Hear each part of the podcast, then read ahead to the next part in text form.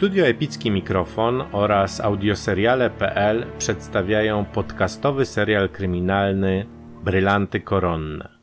Realizacja Adam Wolański. Odcinek pierwszy. W eleganckim, utrzymanym w staroflamandzkim stylu salonie jednej z najpiękniejszych willi na bulwarze Leopolda w Brukseli siedziało dwóch mężczyzn zatopionych w żywej rozmowie. Więc to już wszystko, co mi możesz powiedzieć w tej sprawie? Zapytał starszy i zerwawszy się z miejsca, począł szybko chodzić po pokoju. Tak jest, mój stryju. Młodszy z mężczyzn podniósł się również i, podszedłszy do okna, zapatrzył się w leżący przed nim krajobraz. W pokoju zapanowało milczenie przerywane tylko odgłosem kroków starszego pana. Ten ostatni był to hrabia Paweł de Ronsard. Jego wysoka, wyprostowana postać wskazywała, iż niegdyś musiał być wojskowym i całe obejście miało w sobie coś rozkazującego. Teraz zbliżył się do bratanka, hrabiego Franciszka de Ronsard i położywszy mu rękę na ramieniu rzekł. Czy ty nie rozumiesz, Franciszku, że jesteś zgubiony, jeśli się te brylanty nie znajdą? Młody człowiek drgnął, lecz odwrócił się natychmiast i patrząc stryjowi w oczy rzekł twardo. Tak wiem, nie pozostaje mi nic innego jak tylko kula w czoło. Hrabia Paweł strzepnął palcami i spojrzał na młodzieńca prawie pogardliwym wzrokiem. Zawsze gardziłem samobójstwem, rzekł dumnie. Jest to środek dla tych, którzy nie mają odwagi ani siły stawić czoła przeciwnościom. Jak możesz mówić o czymś podobnym? Byłoby o wiele słuszniej, gdybyś zebrał wszystkie swoje siły i postarał się odkryć nieznanego złodzieja. Zrobiłem wszystko, co tylko mogłem do tej pory zrobić, odrzekł Franciszek. Zawiadomiłem o wszystkim komisarza policji, prosząc go, aby natychmiast zajął się poszukiwaniem, nie zdradzając naturalnie do czasu o co chodzi. Potem poszedłem za jego radą i zatelegrafowałem do jednego z największych współczesnych detektywów. Nie mam jeszcze odpowiedzi, ale komisarz Lawrence zapewnia mnie, że jeżeli ów detektyw podejmie się tej sprawy, to mogę mieć nadzieję, że brylanty koronne znajdą się znowu. Hrabia Paweł uczynił gest lekceważący. A więc telegrafowałeś po detektywa, Franciszku? No, to podobne do ciebie. Zamiast zebrać wszystkie nici w swoim ręku i iść za śladem zbrodni, ty zawiadamiasz tego i owego i tracisz czas na bezpożyteczne telegramy i opowiadania. A zbrodniarz tymczasem ucieknie sobie najspokojniej na koniec świata. Jakże się nazywa ta perła detektywów, od której tak wiele się spodziewasz? Ależ stryju, co miałem robić? Nie mogę przecież biegać po całej Brukseli, zaglądać do wszystkich nor i zakątków, aby wyszukać złodzieja. Brak mi ponadto odpowiednich zdolności. To chyba oczywiste, że w podobnych wypadkach zwracamy się do ludzi, dla których jest to powołanie. Zresztą, ja zwróciłem się do człowieka, który cieszy się wszechświatową sławą.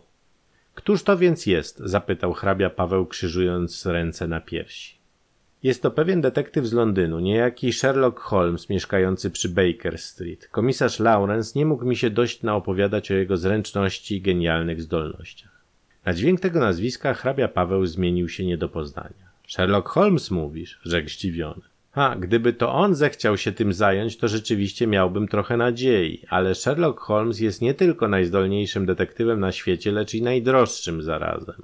Będzie cię to kosztowało bardzo wiele. Nie tylko honorarium, które musisz mu zapłacić, ale i koszty dodatkowe, które będziesz musiał ponieść. Znam Holmesa dawno, przed ośmiu laty widziałem go w Monte Carlo, dokąd przybył w pogoni za jakimś zbrodniarzem, za którym gonił po całym świecie i wreszcie dogonił w tym przeklętym raju ziemskim. Opowiadano o nim cuda, o jego genialnym sposobie, w jaki potrafi zawsze wynaleźć zbrodniarza, ale koszta będą wielkie. Nic nie szkodzi, stryju. To były brylanty nieoszacowanej wartości i ja byłem ich opiekunem. Mój honor, moja duma, mój obowiązek wreszcie nie pozwalają mi wahać się przed żadnym poświęceniem, które je może zwrócić. Wolę stracić majątek do ostatniego szelonga, niż naruszyć honor zostawiony mi przez przodków. Stary hrabia objął zadowolonym spojrzeniem postać młodzieńca i rzekł. Teraz podobasz mi się, mój chłopcze. Widzę, że cenisz honor i obowiązek, jak przystało na uczciwego człowieka.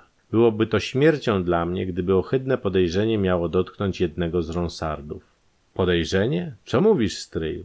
Nagle przerażenie pokryło bladością rysy hrabiego Franciszka. A jednak to jasne, mój drogi, rzekł stary hrabia spokojnie. Ty tylko jesteś za te brylanty odpowiedzialny.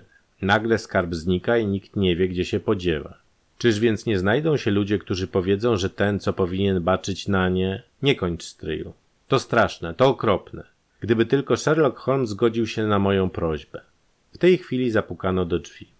Proszę, rzekł niechętnie młody hrabia. Na progu ukazał się gładko wygolony kamerdyner w suto garnirowanej liberii, który zameldował, że na dole czeka jakiś człowiek, który chce się koniecznie widzieć z hrabią Franciszkiem de Ronsard i mówi, że chodzi tutaj o bardzo ważną sprawę prywatną. Z pozoru wygląda na wyrobnika czy na Marola i nie chce podać swego nazwiska. Wprowadź go, rzekł po krótkim wahaniu młody hrabia. Kto wie, czy nie przynosi on nam jakiej ważnej poszlaki, dodał zwracając się do stryja. Kto to jest Marol? zapytał hrabia Paweł, któremu niezbyt się podobało postanowienie bratanka. Tak nazywamy ludzi, którzy mieszkają niedaleko Port de Hall. Ich język jest zabawną mieszaniną flamandzkiego i walońskiego. W ogóle niezbyt ich tutaj lubię. Tak, tak, przypominam sobie. W moich Ardenach zapominam zupełnie miejskich typów. Drzwi otworzyły się znowu i stanął w nich zgięty pokornie człowiek o szpakowatych włosach i długiej brodzie. Ubranie jego nadzwyczaj skromne było już zniszczone, jakby od dawna służyło mu nieustannie. W lewym ręku trzymał prosty sękaty kij, w prawym miętosił nieśmiało zdjętą przed chwilą czapkę. Kamerdyner zatrzymał się z respektem przy drzwiach, jakby w oczekiwaniu, że panowie każą mu natychmiast wyprowadzić tego dziwnego gościa. Czego chcecie ode mnie? zapytał hrabia Franciszek, którego nadzieje na widok starca zredukowały się do minimum. Ten jednak pokręcił nieśmiało głową, odwrócił się połową ciała ku kamerdynerowi, podniósł najpierw jedną, a potem drugą rękę, pokazując tymi gestami, że nie chce wypowiedzieć swego życzenia przysłużący. Hrabia Paweł nie spuszczał z niego badawczego wzroku. Wyjdź, Janie, na chwilę, rzekł. Jak będziesz potrzebny, to zadzwonię. Zaledwie drzwi zamknęły się za lokajem, gdy postać Marola wyprostowała się nagle. Oczy błysnęły rozumem i inteligencją, a ruchy nabrały wdzięku i elastyczności. Jestem Sherlock Holmes, rzekł po prostu przytłumionym głosem. Sherlock Holmes? powtórzył Franciszek de Ronsard. Nie tak głośno, jeśli mogę prosić, szepnął detektyw. Lub odeślij pan przynajmniej kamerdynera, który podsłuchuje pod drzwiami. Hrabia Franciszek potrząsnął głową z taką miną, jak gdyby w jego domu nic podobnego się nie działo. Potem podszedł do drzwi i otworzył je jednym szarpnięciem, otrzymując jednocześnie niespodziewane uderzenie głową kamerdynera, który podsłuchiwał przedziurce od klucza i na chwilę stracił równowagę. Przepraszam jaśnie panie, rzekł, ale coś mi tutaj upadło, co chciałem podnieść. Rozkazujący znak pana wskazał mu, aby oddalił się natychmiast, co też strapiony sługa uczynił pośpiesznie. Holmes strzepnął palcami z zadowoleniem. A więc w Brukseli dzieje się dokładnie to samo, co i w Londynie, rzekł z uśmiechem Sherlock Holmes. Służba wiecznie coś gubi pod drzwiami swoich państwa, gdy tam o czymś tajemniczym rozmawiają. Odebrałem pańską depeszę wczoraj wieczorem, zdążyłem jednak jeszcze na parowiec i jestem do pańskiej dyspozycji. O co chodzi? Hrabia Franciszek podał gościowi krzesło, sam zaś usiadł na dawnym miejscu. Muszę się przyznać, panie Holmes, rzekł młody hrabia, że sobie zupełnie inaczej pana wyobrażałem. Zresztą to kwestia podrzędna, jak pan wyglądasz. Chodzi mi tylko o to, czy zechcesz pomóc w moim nieszczęściu. Przy czym zauważyć muszę, że nie chodzi mi o wysokość honorarium, ani o koszta, jakich ta sprawa może wymagać. Jak więc wyobrażałeś mnie pan sobie? zapytał, patrząc uważnie na bogaty żyrandol zwieszający się od sufitu. Hm, nie wiem za bardzo, co mam powiedzieć, rzekł cokolwiek zaambarasowany młody hrabia. Sam nie wiem dokładnie, w, w każdym razie nie tak obdartym i zaniedbanym, dokończył detektyw, obserwując teraz jedno ramię żyrandola. Być może w czasie naszych kontaktów będziesz pan miał sposobność widzieć mnie w innej, bardziej odpowiedniej postaci. Na obecną chwilę uważam, że lepiej będzie, jeśli przedstawię się panom pod postacią, która tutaj w Brukseli nie powinna zwrócić niczyjej uwagi. Byłoby mi o wiele przyjemniej, gdyby pański służący, który jest tak niezmiernie ciekawy, nie wiedział o mojej tutaj bytności. Niestety, na samym początku spotkało mnie niepowodzenie. Niepowodzenie? zapytał zdziwiony hrabia Franciszek. Naturalnie, odrzekł Holmes. Czy przypuszczasz pan, że kamerdyner, któremu tak w porę coś upadło, nie słyszał mojego nazwiska? Powtórzyłeś je pan tak wyraziście. Niestety, nie zmienimy już tego. A teraz proszę opowiedz mi pan o co chodzi. Przed laty korona zdobyła sobie wspaniały skarb pod postacią cudnych starowłoskich klejnotów. Zaczął swoje wyjaśnienia młody hrabia de Ronsard. Pomiędzy tymi precjozami znajdowały się kamienie niezwykłej piękności i ceny, jak na przykład brylant wielkości orzecha, który należy do największych znanych na kuli ziemskiej kamieni. Oprócz tych klejnotów do skarbu należały jeszcze diamenty i perły, z których każda stanowić może wcale przyzwoity majątek. Wszystkie te brylanty i kamienie oddane zostały mnie do przechowania, gdyż pomimo młodości cieszyłem się wtedy zaufaniem króla. Przyjąwszy na siebie taki obowiązek, musiałem naturalnie zapewnić sobie wszelkie bezpieczeństwo.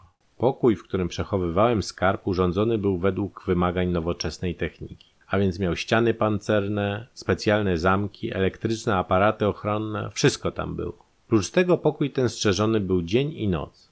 Wczoraj rano wszedłem do pokoju, jak zwykle, aby odbyć codzienną rewizję i ku przerażeniu memu spostrzegłem brak kasetki, w której najdroższe klejnoty były przechowywane. Najmniej sto razy przeszukałem cały pokój, we wszystkich kątach, we wszystkich zakamarkach. Każdą szafkę, każdą półkę przetrząsnąłem najstaranniej. Kasetki nie było nigdzie. Sufit, ściany, podłoga są nienaruszone, drzwi i zamki w zupełnym porządku. Straż nie oddalała się ani na chwilę. Cóż było dalej? zapytał Sherlock, którego twarz wyraziła obojętną uwagę.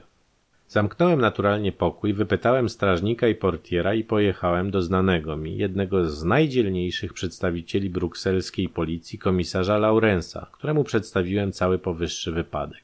Znam pana Laurensa, wtrącił Holmes. Franciszek kontynuował swoje wyjaśnienia. On właśnie poradził mi udać się do pana. W jego pokoju napisaliśmy depeszę i wysłał ją przez najzaufańszych ze swoich policjantów. A więc nikt z pańskiej służby nie wie, żeś mnie pan wezwał telegraficznie? zapytał Holmes. Zdaje mi się, że nikt, potwierdził hrabia Franciszek. Przynajmniej nie wyobrażam sobie, w jaki sposób mogliby się dowiedzieć. Nic więcej zrobić nie mogłem. Telegrafowałem tylko do stryja, prosząc go o najśpieszniejsze przybycie do ważnej bardzo sprawy. Przed pół godziną właśnie przybył. Czy mogę panów poznać ze sobą? My z panem hrabią znamy się dawno, odrzekł Holmes. Miałem honor poznać hrabiego Pawła de Ronsard w Monte Carlo, dokończył podnosząc się hrabia. Miałem wtedy przyjemność być świadkiem pana triumfu. Tak jest, panie hrabio. Przeżyliśmy wtedy jeden piękny wieczór razem, jeśli pan sobie przypomina.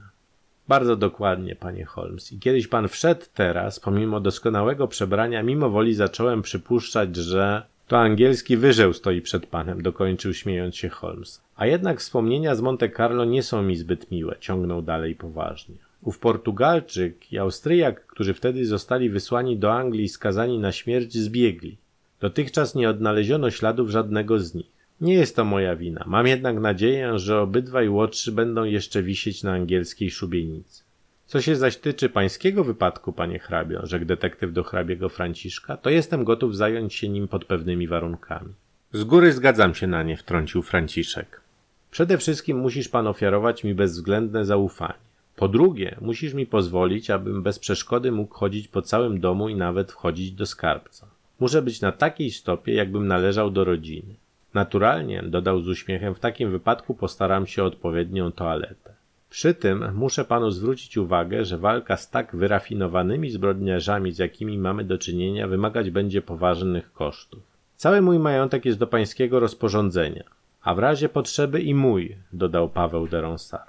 No, no, przypuszczam, że nie będzie tak źle, uśmiechnął się detektyw. Muszę tylko mieć ze strony panów jakąś dyrektywę, jak daleko w tym kierunku zajść mogę. Teraz muszę panów opuścić. Zechcą panowie zadzwonić na kamerdynera, aby mnie wyprowadził, aby mi nie bronił wstępu, kiedy po raz drugi jutro lub pojutrze przyjdę raz jeszcze. Mam panom pokazać pewien stary obraz, który posiadam, a który chcę panom sprzedać. Inaczej trudno byłoby objaśnić, że taki ubogi Marol ma wstęp otwarty do pałacu. Niestety obawiam się, że moje incognito jest już jawne, ponieważ jednak nie mam na to danych zupełnie pewnych, muszę je w dalszym ciągu utrzymywać. Po drugie, chcę pana prosić, hrabio Franciszku, abyś jutro rano zebrał u siebie kółko najbliższych znajomych i przyjaciół, w którym znajdzie się i wicehrabia de Halencourt. Pod tym nazwiskiem stawię się jutro u pana z moim służącym. Wszystko będzie wykonane punktualnie, zapewnił młody hrabia z zapałem. Co zaś ja mam robić? Nic, literalnie nic, panie hrabio. Wszystko zostaw pan mnie. A teraz racz zadzwonić na kamerdynera. Z tymi słowami detektyw odsunął krzesło na swoje miejsce. Postać jego skurczyła się i zgarbiła. Oczy zgasły, a ruchy stały się nieśmiałe i niezgrabne. Stary Marol stał nieruchomo przy drzwiach ze swoją laską pod pachą, skubiąc nieśmiało czapkę. Janie, rzekł hrabia de Ronsard, wyprowadź tego człowieka. Jeżeli jednak przyjdzie z obrazem, wpuścisz go do mnie, gdyż prawdopodobnie kupię ten obraz. Z milczącym ukłonem kamerdyner otworzył drzwi. Drwiący uśmiech zaigrał mu na wargach, kiedy dostrzegł, z jakim służalczym ukłonem żegnał stary Marol obydwu panów. Zaledwie drzwi zamknęły się za nimi, stary zwrócił się do kamerdynera. Wielkie państwo, szepnął z szerokim uśmiechem. Musi być dobrze u nich. Jan nie zaszczycił go odpowiedzią. W pogardliwym milczeniu doprowadził go do schodów. Piękny dom, ciągnął dalej biedak niezrażony. Wspaniałe schody. Chciałbym tutaj mieszkać. Znowu milczenie ze strony Jana. Hej panie, czy nie można byłoby tutaj dostać kieliszka wódki lub kawałka chleba? Proszę iść prędzej. Nie mam czasu bawić się tutaj, wyrzekł wreszcie kamerdyner rozkazującym tonem. Tam na dole są drzwi od ulicy. Stary spojrzał gniewnym wzrokiem na dumnego lokaja. Ależ pan niegrzeczny. Z tymi słowami stary Marol zaczął schodzić ze schodów, mrucząc coś jeszcze do siebie. Jan stał cierpliwie przechylony przez poręcz, dopóki nie dojrzał, że portier otwiera biedakowi drzwi od ulicy. Koniec odcinka pierwszego. Ciąg dalszy nastąpi. Premiera kolejnego odcinka już jutro o godzinie 6 rano czasu środkowoeuropejskiego. Jeśli spodobał Ci się ten odcinek serialu, zasubskrybuj nasz podcast i poleć go za pośrednictwem mediów społecznościowych swoim znajomym. Do usłyszenia.